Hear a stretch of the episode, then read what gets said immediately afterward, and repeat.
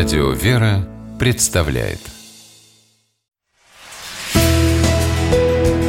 Литературный навигатор Здравствуйте! У микрофона Анна Шапилева.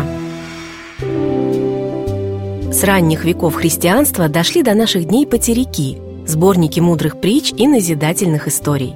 В древних текстах сконцентрирован духовный опыт и мудрость первых монахов-отшельников, живших в пустынях Сирии, Египта и Палестины. Простые и лаконичные по стилю, живые и динамичные, эти короткие рассказы во все времена были востребованы читателями. И сегодня потеряки по-прежнему остаются источником мудрости и жизненным руководством.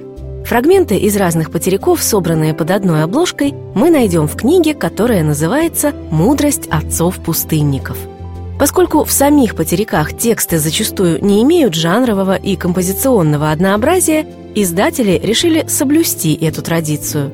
Притчи здесь соседствуют с эпизодами из житий древних подвижников и высказываниями святых отцов. Но такая своеобразная эклектика ничуть не мешает читателю сосредоточиться на главном и найти ответы на важные вопросы. Каким образом Бог проявляет себя в жизни человека? Как получить помощь от Бога – какими правилами руководствоваться, чтобы жить в гармонии с самим собой и в согласии с окружающими.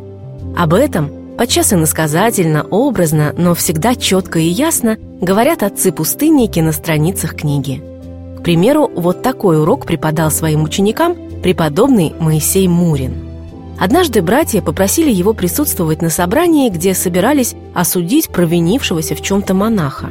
Моисей несколько раз отказывался – но братья были настойчивы.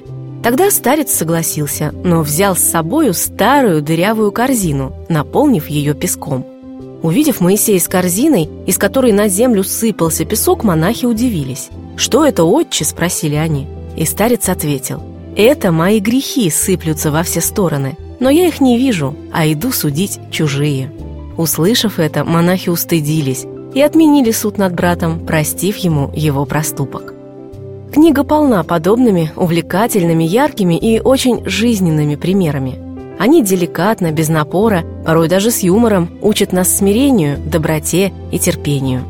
Высказанная тысячелетия назад мудрость отцов-пустынников и сегодня помогает нам становиться лучше. С вами была программа «Литературный навигатор» и ее ведущая Анна Шепелева. Держитесь правильного литературного курса.